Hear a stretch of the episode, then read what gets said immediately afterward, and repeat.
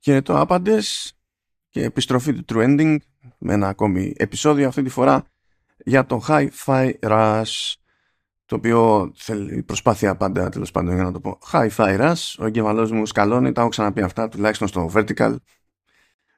Σκαλώνει και πάντα το πρώτο πράγμα που πάει να πεταχτεί είναι το Wi-Fi Rush. Τι να γίνει, είναι ανάλογα με το τι βάσανα έχει ο καθένας στην καθημερινότητά του, μάλλον.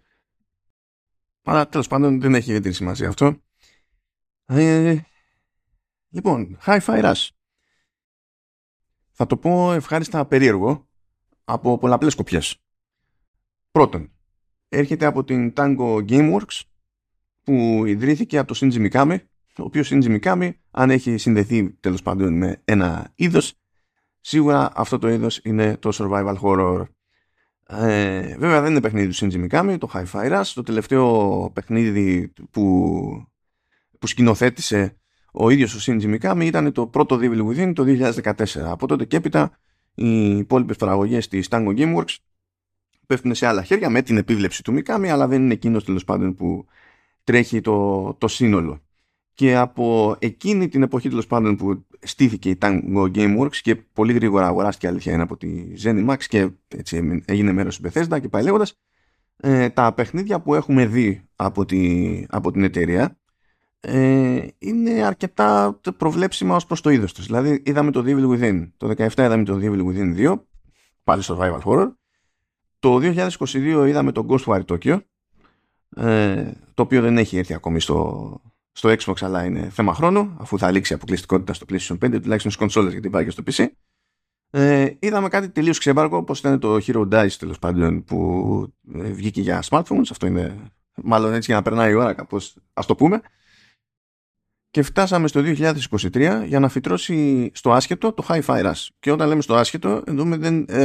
Ακουγόταν ότι έχει κάπως ο νουπο να δείξει κάτι νέο η Tango Gameworks και πάει λέγοντας. Δεν ήταν κανένα σίγουρος για το πότε. Αν ήταν να ποντάρει κάποιος, μπορεί να ποντάριζε τέλος πάντων στον Ιούνιο, που συνήθως έχουμε μαζεμένες έτσι ανακοινώσεις. Αλλά τέλος πάντων προέκυψε εκεί πέρα το λεγόμενο Developer Direct, που πρώτη φορά βαφτίζει η παρουσίαση έτσι τέλος πάντων η Microsoft, και υποτίθεται ότι ήταν κόμπο έτσι για το άμεσο μέλλον από Xbox Game Studios και Bethesda. Και ένα από τα λίγα παιχνίδια που είδαμε εκεί πέρα ήταν το Hi-Fi Rush, το οποίο μία που ανακοινώθηκε και μία που κυκλοφόρησε την ίδια μέρα. Οπότε κάπου εκεί 24-25 Ιανουαρίου, ανάλογα με το σε τι time zone είναι ο καθένας τέλος πάντων, εκεί πέρα είναι που φύτρωσε τελικά το Hi-Fi Rush.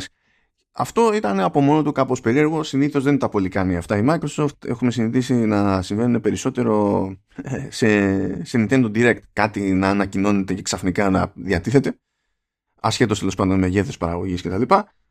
Αλλά δεν ήταν αυτό το μόνο περίεργο τέλος πάντων που είχε όλη αυτή η υπόθεση. Αυτό το πρώτο μέρος έχει να κάνει περισσότερο με το μαρκετάρισμα.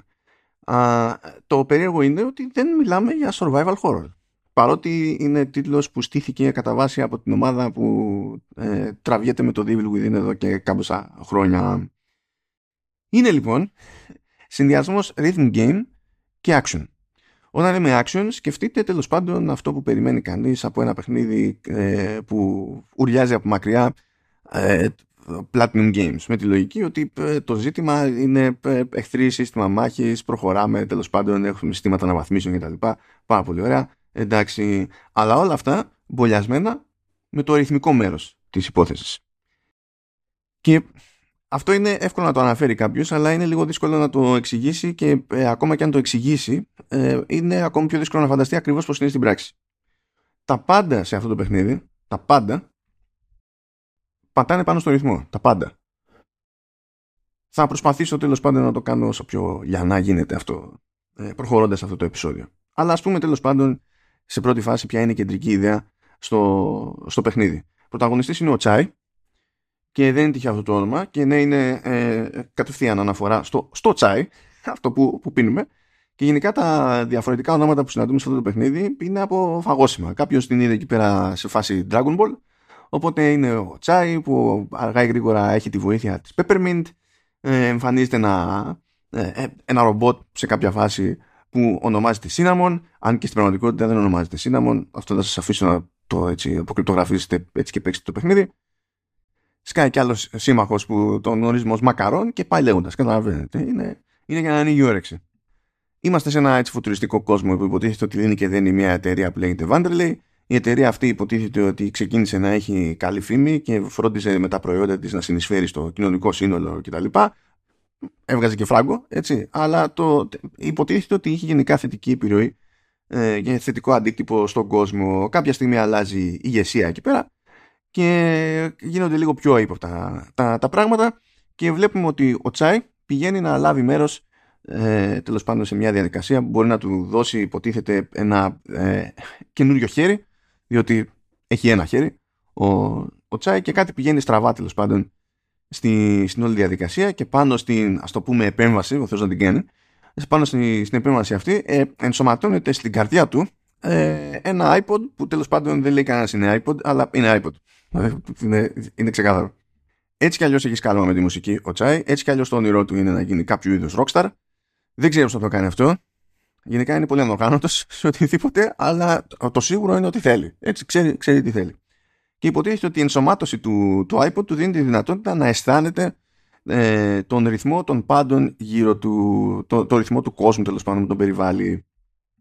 Θα σταθώ περισσότερο στο κομμάτι αυτό με το iPod, διότι το iPod μετά το Walkman είναι πολύ σημαντική, τέλος πάντων σημαντικό brand και σημαντική υπόθεση για τον κόσμο της μουσικής κουλτούρας τέλος πάντων και της αναπαραγωγής της μουσικής εν κινήσει. Και κινείται πλέον στο πλαίσιο του κλασικού, από την άποψη ότι η Apple δεν φτιάχνει πλέον iPod. Τα τελευταία χρόνια που πουλούσε iPod τα άφηνε έτσι όπως είναι, χωρίς να τα ανανεώνει, να τα βελτιώνει και τα λοιπά. Και παρόλα αυτά έχει συνδεθεί με μια εποχή που στην ουσία είναι υπεύθυνη για την εξάπλωση της ψηφιακής μουσικής οπουδήποτε. Μου κάνει λίγο περίεργο το ότι βλέπω κάπου ένα iPod που τέλος πάντων δεν γράφει πουθενά iPod και υποτίθεται ότι είναι το νοσταλγικό στοιχείο σε ένα φουτουριστικό κόσμο, αλλά τέλος πάντων είναι αυτό που είναι. Το θέμα είναι ότι τέλος πάντων αυτό που συνέβη σε αυτή την περίπτωση δεν ήταν προβλεπέ κατά τη Vanderlei, οπότε ο Τσάι θεωρείται ελαττωματικός και η Vanderlei δίνει πόνο να πάνε τον εχμαλωτήσει, να τον μαζέψει και τα λοιπά. Δεν έχει τέτοιου είδους όρεξη ο Τσάι, χρησιμοποιεί το χέρι του για να παίρνει τέλος πάντων μια σωλήνα εκεί πέρα που μαγνητίζεται και τραβάει διάφορα τέλος πάντων μεταλλικά αντικείμενα για να φτιάξει μια κιθάρα και την έχει δει ότι φυσικά θα κάνει τη ζωάρα του τώρα. Πώς θα την κάνει βέβαια από τη στιγμή που τον κυνηγάνε όλοι. Γι' αυτό υπάρχετε εσείς για να τον βοηθήσετε να την κάνει. Είμαστε σε ένα περιβάλλον, σε κάθε περίπτωση, όπου δεν έχουμε πολλούς ανθρώπινους χαρακτήρες. Οι περισσότεροι ανθρώπινοι χαρακτήρες, βασικά όλοι οι ανθρώπινοι χαρακτήρες που εμφανίζονται, είτε είναι σύμμαχοι του Τσάι, γίνονται στην πορεία τέλος πάντων, είτε είναι οι managers της Vanderlei που ταυτόχρονα είναι και bosses. Ανά πάσα ώρα και στιγμή, ακόμα και χαζεύοντας έτσι λίγο τις ατάκες, μπορούν να πετάξουν τα διαφορετικά ρομπότ, που τα ρομπότ στην ουσία είναι και υπάλληλοι, είναι το εργατικό δυναμικό της εταιρείας. Ανά πάσα ώρα και στιγμή εκτοξεύονται σχόλια καυστικά, ταινίδι σάτυρας κτλ. Για την εργασιακή λογική που επικρατεί σε μια τεράστια πολυεθνική εταιρεία. Και αν τύχει τώρα, αν τυχαίνει και κάποιος από εσάς παρακολουθεί και τέτοιου είδους θέματα και γνωρίζει τέλος πάντων από τα τεκτενόμενα σε διάφορες πολυεθνικές, θα πιάνει τις αναφορές. Υπάρχουν προφανέστατες αναφορές προς Amazon μεριά, υπάρχουν προφανέστατες αναφορές προς Apple μεριά, υπάρχουν προς διαφορετικές εταιρείες, αλλά το ζήτημα συνολικά είναι να καυτηριαστεί η υπερβολή στην οποία φτάνει ένα εταιρικό περιβάλλον που έχει πολύ μεγάλη ιδέα για τον εαυτό του και θεωρεί ότι η επόμενη φυσική εξέλιξη είναι να καταφέρει να ελέγχει πράγματα πέρα από τη δικαιοδοσία του. Τώρα, ως παιχνίδι action, προφανώς έτσι πάρα πολλά πράγματα κρέμονται από το σύστημα μάχης, αλλά πριν σταθώ στο σύστημα μάχης έχει νόημα να κάνω ειδική αναφορά στο καλλιτεχνικό το μέρος, στο αισθητικό το μέρος, αλλά και το τεχνικό το μέρος. Διότι, εντάξει, το αισθητικό είναι το αισθητικό, θα μπορούσε να έχει πάρει έτσι διάφορες κατευθύνσεις, αλλά το τεχνικό το μέρος είναι πάρα πολύ σημαντικό σε μια ιδέα σαν και αυτή του Hi-Fi Rush. Πρώτα, να πιάσουμε το καλλιτεχνικό. Δεν νομίζω ότι μπορεί κάποιος να πάει να ψάξει για άλλο παιχνίδι με γραφικά cel-shaded που λέμε, ώστε να θυμίζουν κινούμενο σχέδιο, και να βρει κάτι καλύτερο. Αυτό συνυπολογίζοντας και το animation. Το animation είναι εκπληκτικό και ομαλό κατά τη διάρκεια της δράσης, αλλά και πιο στυλάτο κατά τη διάρκεια διαφορετικών cutscenes, που εκεί πέρα η κίνηση των χαρακτήρων στην ουσία δεν, δηλαδή έχει, ας το πούμε, χαμένα frames, είναι πιο σπαστή. Αλλά αυτό δεν συμβαίνει από λάθος, αυτό μιμείται στην ουσία ανάλογα παραδείγματα που βλέπουμε στο animation. Οπότε η κίνηση έχει ας πούμε μια έλλειψη ομαλότητας που μπορεί να σας θυμίσει το παράδειγμα του Spider-Man Into the Spider-Verse. Δεν μιλάμε ακριβώς για το ίδιο πράγμα σαν τεχνική, έτσι, των πραγμάτων, αλλά θα θυμίσει, πιστεύω, κάπως κάτι τέτοιο. Ωστόσο, έχουμε να κάνουμε και ένα παιχνίδι που βασίζεται στο ρυθμό των πάντων. Γενικά ο κόσμος κάνει ό,τι μπορεί ανά πάσα ώρα και στιγμή για να σας δείξει ποιο είναι το tempo. Και το tempo ορίζεται από τη μουσική του επίπεδου. Τώρα, τα περισσότερα κομμάτια στο soundtrack του παιχνιδιού τα έχουν γράψει εσωτερικά. Είναι παραγωγές της ίδιας της Tango. Έχει όμως και μερικά κομμάτια που έχει πάρει έτοιμα από The Black Keys και ακόμη περισσότερα από Nine Inch Nails. Φαντάζομαι ότι έγινε έτσι μια προσπάθεια να βασιστούν περισσότερο σε δικά τους κομμάτια, διότι διευκολύνει σε αυτή την εποχή, τέλος πάντων, το streaming, και υπάρχει και ρύθμιση, έτσι, υπάρχει ρύθμιση ώστε αν κάποιος θέλει να στριμάρει και τα λοιπά, να αποφεύγονται τα χειρότερα με τα κομμάτια που είναι licensed και έχουν ξεχωριστή υπόθεση για τα δικά τους τα δικαιώματα. Αλλά γενικά ο μόνος τρόπος να το γλιτώσει επαρκώς ή τελείως αυτό κάποιος είναι να μην μπλέξει καθόλου με licensed και να κάνει εσωτερικές συνθέσεις που τις ελέγχει ο ίδιος και μπορεί να κάνει του γουστάρι. Έχει και Prodigy και έχει πολύ καλή χρήση Prodigy, που μου θύμισε κατευθείαν και τέτοιο, το κινηματογραφικό, το Scott Pilgrim, που είναι από τα αγαπημένα μου παραδείγματα, αλλά τέλος πάντων. Να πούμε όμως τώρα για το συνδυασμό animation, χειρισμού, ρυθμού κτλ. Ο κόσμος, όπως είπα και πριν, προσπαθεί να σας δώσει το tempo σε κάθε περίπτωση. Είτε αυτό σημαίνει ότι υπάρχουν κάποια φώτα που αναβοσβήνουν, μπορεί να είναι κάποια λαμπάκια που αναβοσβήνουν σε ταμπλό, σε υπολογιστές, ξέρω εγώ, ή ό,τι να είναι. Υπάρχουν διάφορα στοιχεία. Μπορεί ακόμα και να είναι αντικείμενα που τεχνικώς είναι στατικά, αλλά σε κάποιο βαθμό πάλλονται στο tempo. Σε κάθε περίπτωση όμως υπάρχει και ένας companion που, τέλος πάντων, ας το πούμε ότι ξεκινάει ως ρομποτική γάτα, αλλά μπορεί να πάρει διάφορες μορφές, που πηγαίνει πακέτο με τον τσάι και πάλεται πάντα με το tempo, ώστε να έχουμε κοντά στο χαρακτήρα μας την απαραίτητη ένδειξη σε κάθε περίπτωση. Ωστόσο, και χωρίς αυτό, έτσι, προσέχοντας το τι συμβαίνει μπροστά μας, μπορούμε και χωρίς να εστιάσουμε σε ένα σημείο, χρησιμοποιώντας περισσότερο την περιφερειακή όραση, που βέβαια προφανώς μπορούμε να χρησιμοποιήσουμε και τη δική μας αίσθηση του ρυθμού με βάση το κομμάτι που ακούμε, έτσι. Υποτίθεται ότι έχουμε ένδειξη πάντα για το tempo που παίζει, και σε αυτό το tempo πατάνε όλα, πατάει ο βηματισμός του τσάι, η κάθε δρασκελιά πηγαίνει πάντα σύμφωνα με το tempo, πηγαίνουν τα animations του τσάι, πηγαίνουν οι επιθέσεις των εχθρών, πηγαίνουν οι επιθέσεις του χαρακτήρα, όλα πατάνε κάπως έτσι. Και με βάση αυτό, στην ουσία, το παιχνίδι περιμένει από τον παίκτη να πατά τις διάφορες εντολές στο tempo, ώστε να εκτελούνται οι αντίστοιχες επιθέσεις, κινήσεις κτλ. Στο tempo. Και όσο πιο καλά, όσο πιο κοντά είναι σε αυτό το tempo, τόσο καλύτερη επίδοση πιάνει στη μάχη, και η καλύτερη επίδοση στη μάχη που βαθμολογείται κατά τις διδαχές του Devil May Cry, με ranks κτλ. Αυτό μας δίνει καλύτερες ανταμοιβές όταν θα τελειώσει η μάχη, αλλά μας δίνει πλεονέκτημα και στην ίδια τη μάχη, διότι και οι εχθροί επιτίθενται πάνω στο tempo. Άρα όταν είμαστε συντονισμένοι με το ρυθμό της μουσικής που παίζει, και άρα και το ρυθμό του παιχνιδιού, είναι ευκολότερο να αντιμετωπίσουμε τις εισερχόμενες επιθέσεις, να κάνουμε σωστές αποφυγές και πάει λέγοντας. Ακόμη και η δυσκολία του παιχνιδιού κρέμεται στην ουσία από το συντονισμό του παίκτη με το tempo, αλλά και από τα χρονικά περιθώρια που αφήνει το παιχνίδι στον παίκτη να αντιδράσει, προσπαθώντας να συντονίσει τις κινήσεις του με το tempo.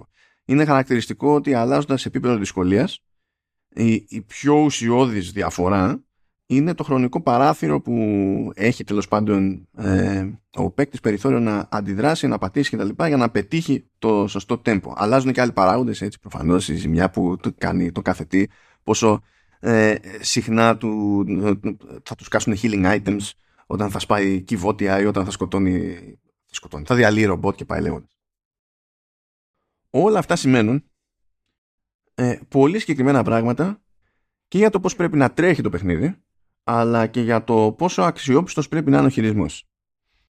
Διότι σε κάτι που βασίζεται τόσο πολύ σε tempo, το να φεύγουν frames είναι καταστροφή. Απλά είναι καταστροφή, τέλος. Ωστόσο, σε αυτό το κομμάτι, το Hi-Fi Rush είναι κατά βάση βράχος. Και όταν λέμε βράχος, είναι αυτό που θα λέμε τέλος πάντων χαρακτηριστικό παράδειγμα του τι έχει ως ιδανικό στο μυαλό της τέλος πάντων η Microsoft και για το ίδιο του στο hardware. Με τη λογική ότι ακόμη και σε Series S τρέχει σε 1440p και υποτίθεται δεν καταλαβαίνει τίποτα. Σε Series X δίνει τέρμα θεό εκεί πέρα ανάλυση. Γιατί άμα τα βάλουμε κάτω έτσι, είναι πάρα πολύ όμορφο το αποτέλεσμα, αλλά αν μιλάμε για πολυπλοκότητα και βαρύτητα γραφικών κτλ., δεν είναι ότι πιο ουγγ μπορεί να πετύχει κάποιος, είναι πιο εύκολο να πετύχει τις επιδόσεις που χρειάζεται. Αλλά αυτό είναι το θέμα. Είναι ότι έχουμε να κάνουμε μια παραγωγή όπου καταλαβαίνει η ομάδα πως το σημαντικό είναι να τρέχουν όλα ρολόι και όπως λέμε, το λέω χρόνια και το λέμε και με τον Ηλία στο Vertical Slice, έχει μαλλιάσει η γλώσσα μας. Υπάρχει τρόπος. Αρκεί να είναι προτεραιότητα. Αλλά όταν η προτεραιότητα είναι να έχουμε ωραίο τρέιλερ και ωραία screenshots στην πρόοδο του παιχνιδιού, τότε το πράγμα αλλάζει. Υπάρχει τρόπος. Μπορείς να κόψεις αυτά που πρέπει να κόψεις για να φροντίσεις το παιχνίδι να τρέχει ακριβώς όπως πρέπει. Εδώ ήταν κρίσιμο, όχι απλά χαριτωμένο, να τρέχει σταθερά όπως πρέπει και αυτό και κάνει. Φαντάζομαι ότι για αυτό το λόγο τέλος πάντων βγήκε το παιχνίδι μόνο στη νέα γενιά. Δηλαδή σε Series S και Series X, καλά και σε PC εννοείται, και παρότι κυκλοφόρησε μετά την αλλαγή πολιτικής της Microsoft που λέει ότι οι μεγάλοι μας τίτλοι που θα είναι μόνο για το νεότερο hardware θα κάνουν επίσης $70, οπότε μπήκαν και εκείνοι στο χώρο. Εδώ αυτό μεταφράζεται ανάλογα με την περίπτωση, 75-80 ευρώ διαλέγετε και παίρνετε. Δεν είναι τέτοια περίπτωση το Hi-Fi Rush, δεν βγαίνει καν full price.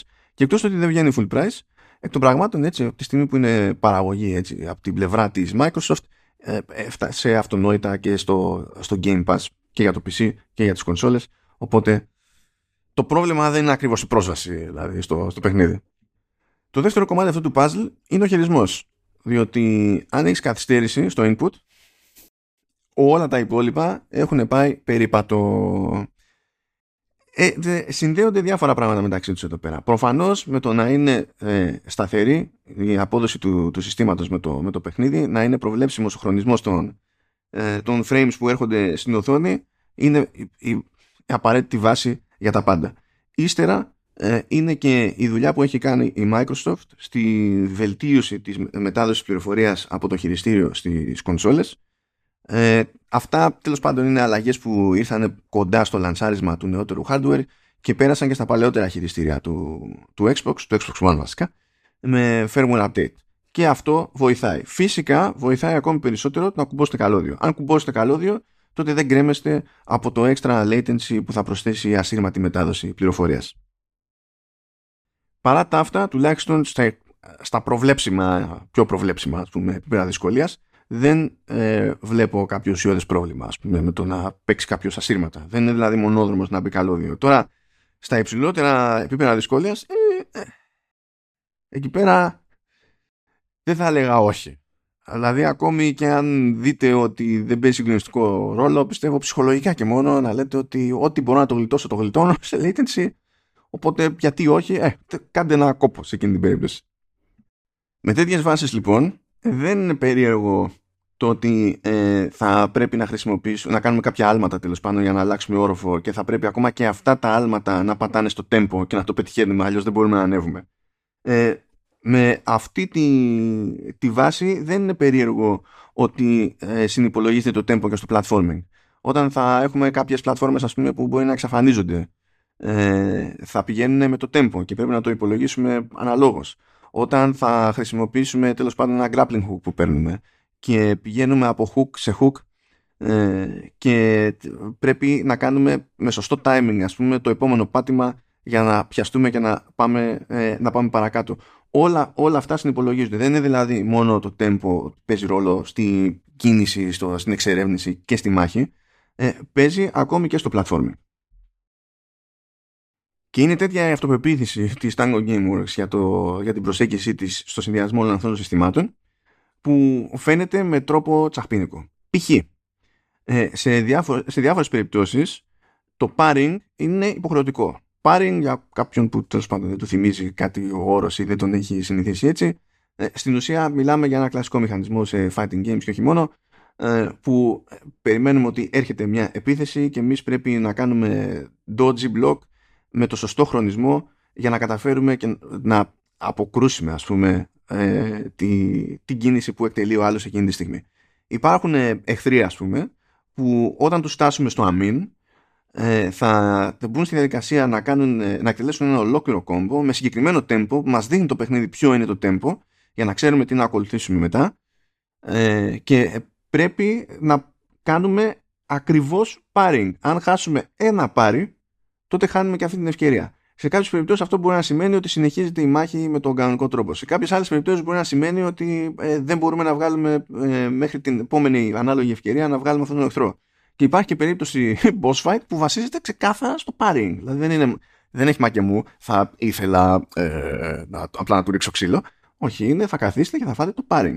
Αυτό χρειάζεται αυτοπεποίθηση. Σε άλλες περιπτώσεις το pairing είναι και λίγο έτσι πιο στρατηγική επιλογή για κάποιους που θεωρούν ότι είτε τους αρέσει να παίζουν έτσι, είτε θεωρούν ότι το έχουν να παίζουν έτσι κτλ. Εδώ το pairing είναι μέρος του στάνταρ μενού από ένα σημείο και έπειτα. Δεν υπάρχει καθόλου debate. Επίσης το tempo παίζει πάρα πολύ ρόλο και ωραίο ρόλο ακόμα και στα cutscenes, στην κλιμάκωση των διαφορετικών boss fights και στον ωραίο ρυθμό στο platforming. Όταν έχουμε έντονη κίνηση στο platforming, άλματα πέρα δόθε ιστορίες, ό,τι να είναι, το να πετύχουμε καλό ρυθμό μας οδηγεί σε ένα αποτέλεσμα που θυμίζει μοντάρισμα από ταινία του Edgar Wright. Και επιστρέφουμε στην περίπτωση του Scott Pilgrim, που βέβαια δεν είναι μόνο το Scott Pilgrim του Edgar Wright. Έχω μια συμπάθεια στον Edgar Wright. Γενικά έχω μια συμπάθεια σε οποιονδήποτε προσπαθεί να συνυπολογίσει στο μοντάρισμα, να δώσει στο μοντάρισμα tempo με βάση τη μουσική επένδυση και τα αντιμετωπίζει και τα δύο ως ένα σύνολο, όχι ότι η μουσική επένδυση είναι ένα πράγμα που το βάζουμε ώστε περίπου να ταιριάζει με αυτό που συμβαίνει με τις οθόνες. Όχι, δεν υπάρχει περίπου, είναι jet. Άρα μέρος της ικανοποίησης από ένα section με platforming, ας πούμε, είναι το ότι τα κάνουμε όλα in one go με το ρυθμό που πρέπει και είμαστε in the zone, συντονισμένοι με όλο τον κόσμο που μας περιβάλλει. Από εκεί και πέρα όμως έχουμε και άλλα συστήματα να πιάσουμε. Γενικά υπάρχει, ας το πούμε, μόνο το main quest. Έχουμε ένα μάτσο από επίπεδα, περίπου 12 κεφάλαια, και συνήθως το κάθε επίπεδο κρατάει περίπου μία ώρα υπό φυσιολογικές συνθήκες. Είτε έχει boss fight είτε δεν έχει boss fight, κάπου εκεί πέρα έχει νόημα να το υπολογίζετε. Υπάρχουν περίοδοι ανάπαυλας, δεν σας αναγκάζει το παιχνίδι να είστε μονίμως στην κίνηση. Ίσα ίσα περιμένει να τσεκάρετε για εναλλακτικές διαδρομές, ανοίγματα που δεν είναι στην κατεύθυνση που υποτίθεται ότι πρέπει να σας νοιάξει για την πρόοδο στην ιστορία, για να βρείτε περισσότερα gears ώστε να μαζέψετε στην ουσία φράγκο για να κάνετε τις αναβαθμίσεις σας, που θα τις πιάσουμε σε λίγο τις αναβαθμίσεις. Υπάρχουν και εναλλακτικά μονοπάτια που δεν είναι με τη μία διαθέσιμα, γιατί κρέμονται στην ουσία από συγκεκριμένη ικανότητα που έχει ο α ή β σύμμαχος. Οι σύμμαχοι ξεκλειδώνονται σιγά σιγά στην πορεία του παιχνιδιού και είναι χρήσιμη και στη μάχη και στην εξερεύνηση, και μπορούμε ανα πάσα ώρα και στιγμή, και στην εξερεύνηση προφανώς, αλλά πάνω και στη φούρια της μάχης, να αλλάζουμε τον σύμμαχο και να χρησιμοποιούμε το αντίστοιχο ability. Και σε αυτούς παίζει ρόλο το tempo, και υπάρχουν φυσικά και κινήσεις, ικανότητες κτλ. Που είναι συνδυαστικές με τον companion που κάνουμε summon έτσι στιγμία, αλλά και με την κίνηση που κάνει ο Τσάι. Υπάρχουν δηλαδή και combo moves και τα λοιπά, που εφόσον πετύχουμε το tempo μπορούμε να τις εκτελέσουμε. Προσοχή στο tempo πρέπει να δίνουμε και στη διάρκεια ενός συγκεκριμένου combo, Έχει νόημα να πατάμε δηλαδή τα πλήκτρα με τον ρυθμό και εφόσον τα πάμε καλά, στο τελείωμα του κόμπο εμφανίζεται ένας δακτύλιος που μας βοηθά στην ουσία να συντονιστούμε στην εκτέλεση της τελευταίας κίνησης και άμα το πετύχουμε τότε έχει ακόμα καλύτερο αποτέλεσμα το κόμπο. Και αυτό συνδυάζεται επίσης με τους companions, διότι αν είναι να κάνουμε συνδυαστική επίθεση με τους companions, τότε επιβάλλεται να πετύχουμε αυτό το τελείωμα του κόμπο. Τώρα, μεταξύ των επιπέδων υπάρχει γενική ανάπαυλα. Υποτίθεται ότι έχουμε, ας το πούμε, ένα κρυσφύγετο εκεί για όλη την ομάδα, όπου μπορούμε να πούμε έτσι πέρα 5 κουβέντες, μπορούμε να ξοδέψουμε ό,τι έχουμε μαζέψει για να αγοράσουμε καινούργιες κινήσεις, καινούργια κόμπος κτλ. Και για κάθε companion ξεχωριστά, αλλά και για τον Chai συγκεκριμένα. Μπορούμε επίσης να χρησιμοποιήσουμε chips, που στην ουσία τα chips δίνουν passive buffs. Ξεκινάμε με μία θύρα για να χρησιμοποιήσουμε ένα chip. Μπορούμε να φτιάξουμε, να κάνουμε craft τα διαφορετικά chips που ξεκλειδώνονται. Μπορούμε να τα αναβαθμίσουμε και υποτίθεται ότι ένα chip επίπεδο 1 πιάνει ένα slot. Το ίδιο chip, αν το κάνουμε στο επίπεδο 2, τότε χρειάζεται 2 slots κτλ. Πράγμα που σημαίνει φυσικά ότι πρέπει να μπαίνουμε στη διαδικασία με τις αναβαθμίσεις, να ξεκλειδώνουμε και chip slots. Αντίστοιχα, μπορούμε να μεγαλώσουμε την μπάρα της ενέργειας. Επίσης, μπορούμε να μεγαλώσουμε το reverb gauge, που στην ουσία είναι η μπάρα για τα specials. Ας το πούμε έτσι. Υπάρχουν ένα μάτσο δηλαδή από κινήσεις που όταν τις εκτελούμε καταναλώνουν από εκείνη την μπάρα. Δεν είναι καινούργιο το concept. Απλά έχει ένα όνομα που ταιριάζει τέλος πάντων στο ποιόν και το θέμα του παιχνιδιού. Δεν θα βρείτε γενικά side quests, αν και υπάρχουν κάποια mini, και όταν λέω mini, το εννοώ mini έτσι, side quests που μπορεί πολύ εύκολα να τα προσπεράσει κάποιος. Δεν υπάρχει κάποια συγκεκριμένη ένδειξη ότι αυτός είναι quest giver και έχει κάτι να σας δώσει και τα λοιπά. Αλλά μπορεί να μιλήσετε με ένα ρομποτάκι ή να σας πει ότι κάθομαι και παλεύω εδώ πέρα με κάτι περιστέρια που μου χαλάνε τη δουλειά και μου σπάσει τα νεύρα. Μπορείς να ξεκάνεις τα περιστέρια. Δεν ξέρω γιατί σε αυτό το παιχνίδι δεν υπάρχουν τα CD να τα αναποδογυρίσουμε, τυφλωθούν τα περιστέρια και να πέσουν κάτω. Θα ταιριάζει το theme. Αλλά θα πείτε, αν η πηγή των πάντων είναι ένα iPod στην καρδιά του Chai, έχουμε περάσει ήδη από την εποχή του CD, οπότε μπορεί να θεωρείται παλιακή προσέγγιση, ας το πούμε έτσι. Δεν έχει σημασία, τέλος πάντων, it is what it is. Αλλά πραγματικά αυτές τα παράπλευρα quests είναι πάρα πολύ λίγα, υπάρχουν περισσότερο για τη γεύση. Αυτό που παίζει είναι ότι υπάρχουν ένα μάτσο από challenges. Αυτά τα challenges εμφανίζονται σε ένα τοίχο τέλος πάντων εκεί στο κρυσφύγετο, είναι ξεκάθαρο το τι παίζει, τα περισσότερα μάλλον θα τα ολοκληρώσετε, θα τα πετύχετε καθώς προχωράτε στην κανονική ροή του παιχνιδιού και κάθε ολοκλήρωση challenge φέρνει χρήμα, πόρους κτλ. Που προφανώς σας ανοίγουν τον δρόμο για περισσότερες έτσι και πιο τροφαντές αναβαθμίσεις. Γενικά ο τρόπος με τον οποίο ολοκληρώνονται στη φυσική ροή αυτά τα challenges και οι ανταμοιβές που μοιράζουν στον παίκτη είναι αρκετά καλά ζυγισμένες ώστε να αισθάνεται το παίκτης ότι προοδεύει και γενικά θα δείτε ότι είναι απόλυτα εφικτό σε ένα playthrough να μαζέψετε όλες τις κινήσεις του Chai, να μαζέψετε όλες τις κινήσεις όλων των companions. Εντάξει, δεν θα μαζέψετε λογικά όλα τα chips, αλλά δεν είναι τόσο περιοριστικός παράγοντας αυτό. Πιο πολύ περιοριστικός παράγοντας είναι το timing με το οποίο προστίθενται οι companions. Διότι θα βρείτε κάπου κάποιες πόρτες που είναι προφανές τέλος πάντων ότι σας καλούν, αλλά δεν μπορεί να τις ανοίξετε, διότι για να ανοίξουν χρειάζεται ability companion που δεν έχετε. Και αυτό το κάνει επίτηδες στο παιχνίδι, επειδή όταν τελειώνουμε μπορούμε να επανέλθουμε στα διαφορετικά επίπεδα, κατά το δοκούν, και για να πάμε για άλλη επίδοση και για να τα παίξουμε σε άλλο επίπεδο δυσκολίας, αλλά και για να εξερευνήσουμε τις διάφορες πτυχές τους που στο πρώτο πέρασμα, λόγω timing τέλος πάντων και συγκυριών, ήταν αδύνατο να πούμε ότι είναι πηγαίνοντα σε εκείνο το σημείο. Το βλέπουμε δηλαδή ότι κάνει μια στοιχειαμίδια, αλλά άμα δεν έχεις το companion ability, δεν έχεις το companion ability. Έχει εκεί θεωρητικά έτσι μια σεναριακή δικαιολογία στο τέλος του παιχνίδι, ώστε να επανέλθετε στα διαφορετικά επίπεδα και να μαζέψετε κάποια πράγματα που στο πρώτο πέρασμα δεν υπάρχουν καν για να τα μαζέψετε. Αλλά νομίζω ότι το κίνητρο είναι περισσότερο η συγκέντρωση των λεγόμενων golden tickets, διότι τότε ανοίγει ο δρόμος για να ξεκλειδώσετε και άλλου είδους περιεχόμενο που δεν έχει να κάνει τόσο με τη δράση, δηλαδή την κανονική ροή του παιχνιδιού. Μπορείτε να ξεκλειδώσετε, ας πούμε, τα κομμάτια του soundtrack. Τώρα, εμένα δεν με βρήκε πολύ σύμφωνο αυτό το πράγμα, από την άποψη ότι για ένα παιχνίδι που βασίζεται στη μουσική και στο tempo και τα λοιπά, το να μου βάζεις το ξεκλείδωμα του soundtrack πίσω από έξτρα κόπο, δεν νομίζω ότι είναι κάποιο είδους γιορτή του tempo και της μουσικής. Θα ήμουν ok με το να είναι τα υπόλοιπα τέλος πάντων πίσω από κάποιο challenge και τα συνάφη, αλλά τη μουσική δεν θα την κλείδωνα προσωπικά. Γενικότερα όμως από τα αγαπημένα μου στοιχεία στο παιχνίδι είναι το χιούμορ και η σάτυρα. Το χιούμορ είναι βλακώδες, είναι σκεμμένα βλακώδες. Είναι γεμάτο με άθλια παντς, είναι γεμάτο με ανευθυνότητες του τσάι, με κρίξ των υπολείπων, με διάφορα ό,τι να είναι αρχέτυπα, όπως τέλος πάντων ο Μακαρόν, ο οποίος είναι τεράστιος, παντοδύναμος, μπορεί να διαλύει πόρτες, ξέρω εγώ, και είναι και μεγάλο μυαλό, δούλευε στο R&D και έχει κάνει παπάδες, αλλά προσπαθεί να αποφεύγει τη βία. Είναι αυτό. Υπάρχει το ρομπότ, ο Σίναμον τέλος πάντων, που ταχώνει σε όλους, casual, έτσι, του χωρίς να... δεν κολώνει πουθενά. Υπάρχει η Peppermint τέλος πάντων που έχει τα δικά της. Δεν θέλω να εξηγήσω τα δικά της γιατί συνδέονται λίγο και με spoilers στο story, που τέλος πάντων δεν είναι και τα πιο καλά κρυμμένα μυστικά στην πορεία του παιχνιδιού, αλλά τέλος πάντων ας τα αποφύγουμε.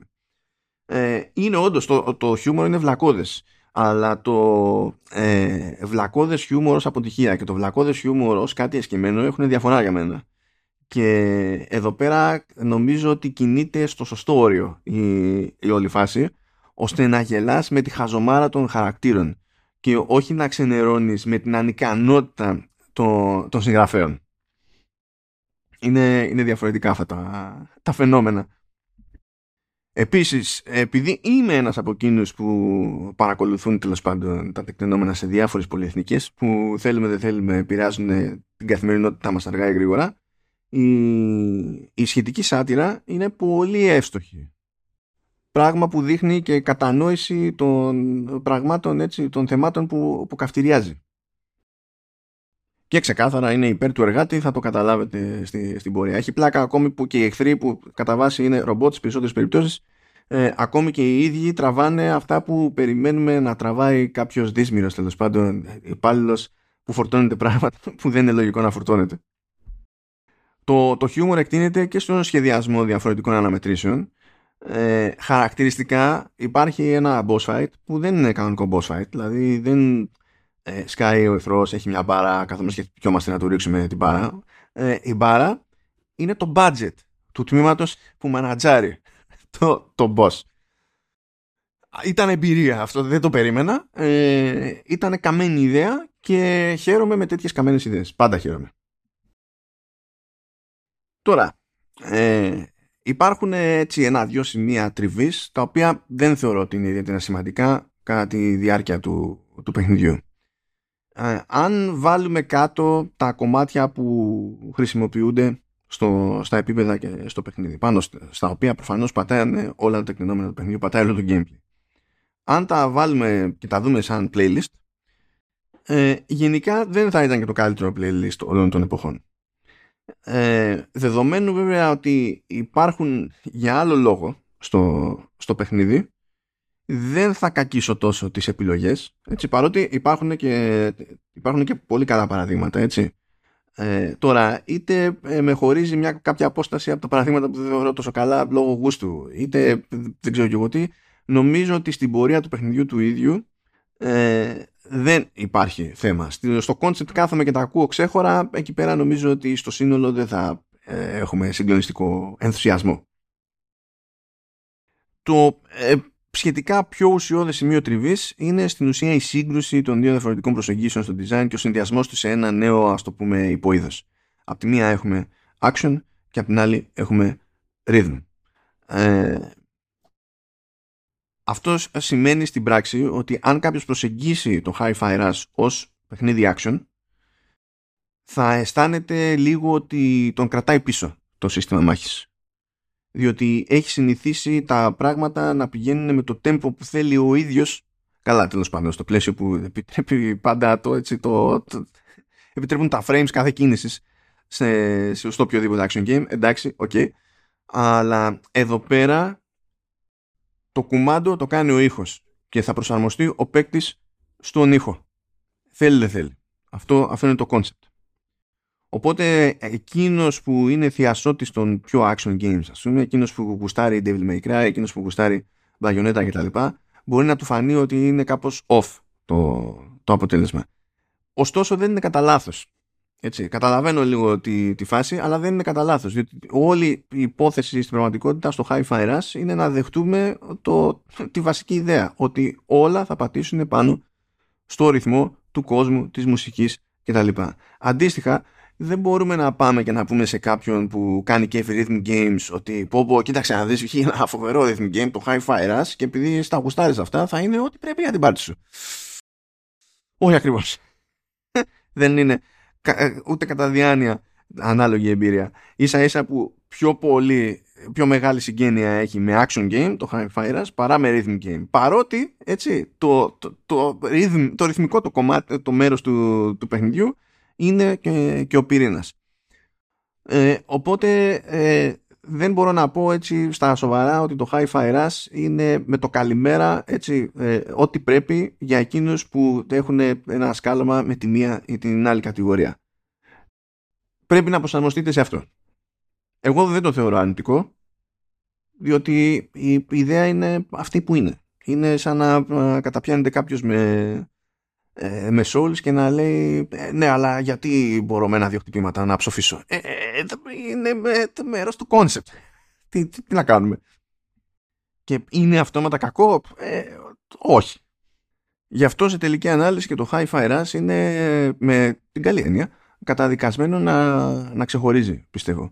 Όχι μόνο ως παιχνίδι που δεν περίμενε κάποιος από ένα στούντιο με προϊστορία σε survival horror και εξειδίκευση σε survival horror, αλλά και ως κουλός συνδυασμός ειδών που κανείς δεν ζήτησε, κανείς δεν περίμενε, και παρόλα αυτά φύτρωσε από το πουθενά και λειτουργεί όπως πρέπει. Και όχι μόνο αυτό, όλο το τεχνικό μέρος είναι στημένο ώστε να εξυπηρετεί το gameplay. Η απόλυτη προτεραιότητα του τεχνικού κομματιού είναι αυτή και δεν υπάρχει debate. Είναι κάτι που θα ήθελα να βλέπω ως στάνταρ στα σύγχρονα games.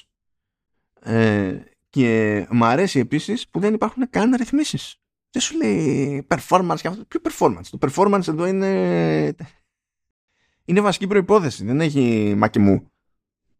Άμα δεν λειτουργεί το τεχνικό κομμάτι όπως πρέπει, έχει καταστραφεί το παιχνίδι. Ως παραγωγή έχει και κάποιο θράσος, εδώ που τα λέμε, διότι στην εποχή που είμαστε, που κάθε κομμάτι στην ψηφιακή αλυσίδα προσθέτει lag, προσθέτει latency, δεν είμαστε στο ιδανικό περιβάλλον. Δηλαδή, για οτιδήποτε ρυθμικό στην πραγματικότητα, ήταν καλύτερα τα πράγματα στην εποχή των αναλογικών σημάτων και στις οθόνες CRT και πάει λέγοντας. Εδώ έχεις πολλαπλούς πονοκεφάλους να κουμαντάρεις. Έχεις και πονοκέφαλο ακόμη και για το τι τηλεόραση έχει ο άλλος, και αν έχει κάνει παρόλα με τις ρυθμίσεις στην επεξεργασία της εικόνας, και μπορεί να σε πάει αίμα όλο αυτό το πράγμα. Θεωρώ δηλαδή ότι χρειάζεται μια βλάβη επίπεδου για να ξεκινήσει κάποιος και να πει φτιάχνω αυτό το παιχνίδι και αντιμετωπίζω όλα τα βασικά προβλήματα που μπορούν να σταθούν εμπόδιο στη σωστή λειτουργία και την καλή εμπειρία τελικά του παίκτη.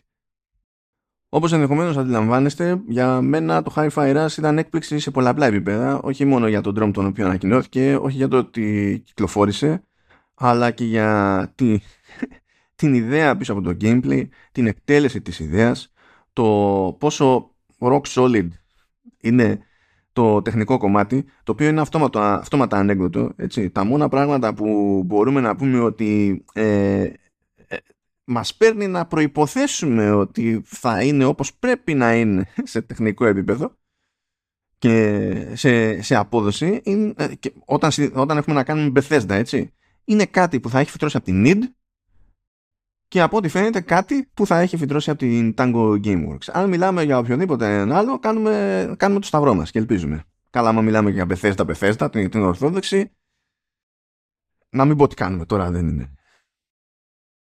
Προτείνω το Hi-Fi Rush με τεράστια ευκολία.